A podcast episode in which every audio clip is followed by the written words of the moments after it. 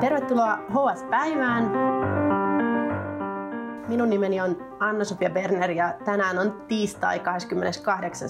huhtikuuta 2020. EU-maat jättivät Italian koronakriisin alussa yksin ja nyt kasvava joukko italialaisista on valmis kääntämään selkänsä EUlle. HSN ulkomaan toimittaja Tommi Hannula on seurannut Italiassa kasvavaa EU-vastaisuutta. Tommi, Italia on kolmanneksi suurin EU-maa. Miten italialaisten suhde unioniin on koronakriisin aikana muuttunut? No se on suorastaan romahtanut. Ja tämä johtuu siitä, kun Italia oli ensimmäinen Euroopan maa, johon koronavirus oikeastaan rantautui, jossa se pääsi kunnolla valloilleen. Ja siinä vaiheessa italialaiset olisivat toivonut, että muut EU-maat rientäisivät täysin rinnoin Italian tueksi tietysti. Näin ei kuitenkaan tapahtunut ja siitä on, on herännyt kyllä aikamoista katkeruutta ja EU-vastaisuus on ihan selvässä nousussa Italiassa. No minkälaista apua italialaiset olisivat toivoneet ja, ja toivoisivat nyt muilta EU-mailta? No alkuvaiheessa olisivat toivoneet tietysti hyvinkin konkreettista, esimerkiksi suojavarusteita, mutta Saksa esimerkiksi asetti suojavarusteille maastavientikiellon jonka sitten kyllä perui, mutta just siinä alkuvaiheessa italialaiset koki tämän todella niin kuin symbolisesti kurjana. Ja nyttemmin sitten, nythän Italia on päässyt jo tavallaan pahimman vaiheen ohi ja nyt aletaan katsoa eteenpäin, niin italialaiset toivois suurta taloudellista apua, koska ihan, ihan niin kuin kaikissa muissakin maissa, niin Italian talous on vajoamassa tosi syvään lamaan. Ja italialaiset toivois, että tässä olisi nyt mahdollisimman paljon sellaista yhteisvastuuta ja suoraa tukea, eikä vaan Italialle osoitettavia lainoja. He haluaisivat, että muutkin jäsenmaat kantaisi vastuuta tästä, koska italialaisten näkökulmasta tämä olisi voinut sattua kenelle tahansa. He vaan nyt sattuvat olemaan ensimmäisenä, mutta sitten tämä yhteisvastuu just jäytää erityisesti pohjoisia maita, Suomi mukaan lukien, Pohjois-Euroopan maat tuntuu näkevän, että Italia on osin vastuussa siitä, että ne oli ajanut taloutensa jo ennalta niin huonoon kuntoon, että se oli alttiina sitten romahtamaan tällaisen sattumanvaraisen mullistuksen alla. No miten sä itse näet, onko tämä italialaisten kiukku oikeutettua? No kyllä se varmaan oli siinä alkuvaiheessa ainakin ja oikeastaan Euroopan johtajat on, on kyllä myöntänyt sen. Ursula von der Leyen eli EU-komission saksalainen puheenjohtaja, niin hän, hän on suoraan pyytänyt anteeksi sitä, että alussa olisi pitänyt löytyä enemmän solidaarisuutta. Mutta nämä anteeksi pyynnöt ei sitten ole riittänyt lepyttämään italialaisia. Ja miten tämä EU-vastaisuus, joka nyt niin kuin sanoit on nousussa, niin miten se heijastuu Italian sisäpolitiikkaan ja puolueiden kannatukseen? No se heijastuu silleen, että tässä viime vuosien aikana Italia on jakautunut tosi vahvasti EUn kannattajiin ja vastustajiin. Ja siellähän nousi pari vuotta sitten tällainen kahden suuren populistipuolueen liittouma valtaan, molemmat EU-vastaisia. Se tuossa sitten hajos, mutta kuitenkin maa oli polarisoitunut tosi vahvasti just EUn kannattajiin ja vastustajiin. Mutta nyt se kannattajien leiri on revennyt ihan, ihan kokonaan. Monet sanoo, että nyt, nyt moni sellainen vannoutunut Euroopan mielinen italialainen on, on alkanut kyseenalaistamaan tätä Euroopan yhdentymistä ja EUn hyötyjä Italialla. Jossain kyselyssä 88 prosenttia italialaisista sanoi, että EUsta ei ole hyötyä. Ei, anteeksi, 67 prosenttia tai sitä, sitä luokkaa sanoi, että EUsta ei ole hyötyä Italialle. 88 prosenttia oli kokenut, että EU ei auttanut tässä kriisissä. Näin se oli. No, mitä tästä on nyt odotettavissa? Minkälaiset poliittiset voimat sitten Italiassa ää, tästä, tätä pystyy käyttämään polttoaineena?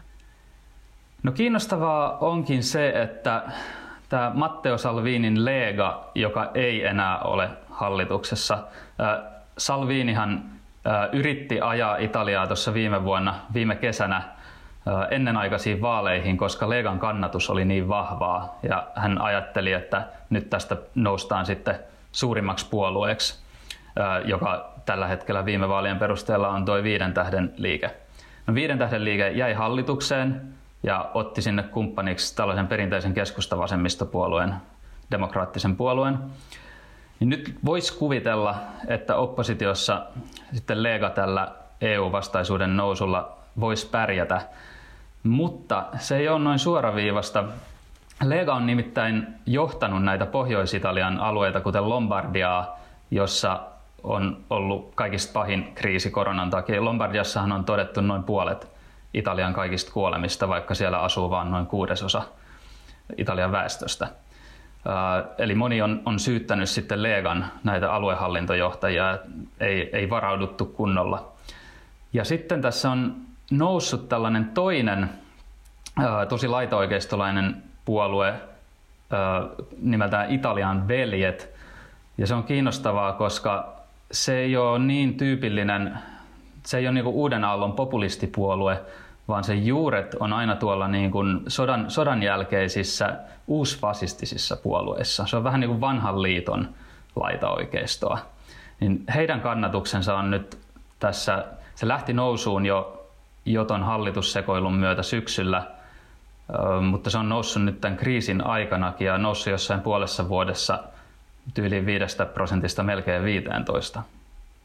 Eli voiko siis käytännössä sanoa niin, että, että jo Salvinia ja Lega on pidetty aika oikeistolaisena puolueena, mutta että nyt he menettää kannatustaan tai osa kannattajista radikalisoituu lisää ja siirtyy sitten tämän No näin voisi ehkä sanoa, että kyllä he, on, on vaikea sanoa, että kumpi esimerkiksi olisi maahanmuuttovastaisempi. Kyllä molemmat on tosi maahanmuuttovastaisia, mutta äh, eh, ehkä tässä niin kuin, miksi mä en ainakaan pidä sitä Italian veljeä samalla tavalla uudenlaisena populistipuolueena.